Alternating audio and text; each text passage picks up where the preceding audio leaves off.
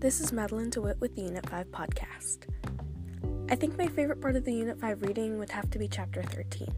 Learning about agricultural regions was interesting and easy to comprehend, especially with the commodity chain, that being planting, growing, harvesting, processing, and marketing.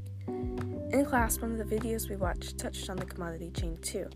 It mentioned that farmers plant an onion bulb, grow a specific size onion, harvest it, then restaurants buy the onion for an inexpensive amount of money, deep fry and add what they call craveability, and market it to the public as a unique and expensive item. That's another thing I like about Chapter 13. It relates to the outside world and the other chapters for that matter, specifically Chapter 14. In Chapter 14, the von Thunen model was one of the central ideas. Once again, in class, we discussed how the von Thunen model would not work in today's day and age, one of those ways being cold chains, which were mentioned in Chapter 13. Anyway, the part I struggled with the most was with Chapter 12. It was a lot of history and locations to remember with things such as agricultural hearths and the many revolutions. As far as the why of the where is concerned, I believe that was a major aspect of these chapters, specifically chapters 13 and 14.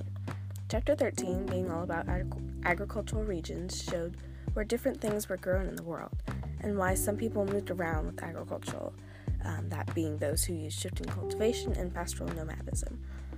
Like I previously stated, Chapter 13 also mentioned cool chains, which have altered the way people locate their farms. The foods that were once easily spoiled no longer have to be close to the market because they can be refrigerated. And for Chapter 14, the von Thunen model is all about location. Land cost and transportation cost are the fundamentals of the model, and, they're and they clearly show why people would locate in different places. All three chapters obviously have to do with agriculture, but they also have but they also show how the world has changed. Chapter 12 shows the history and the changes that came with the many revolutions. Chapter 13 shows how we adapted to different issues in the recent past with what we do now. Chapter 14 shows how things once were and how we can see those things have changed or how they don't work anymore. This connects to our food machine lesson. The lesson shows how the world has adapted in order to feed the growing population. Thank you for listening.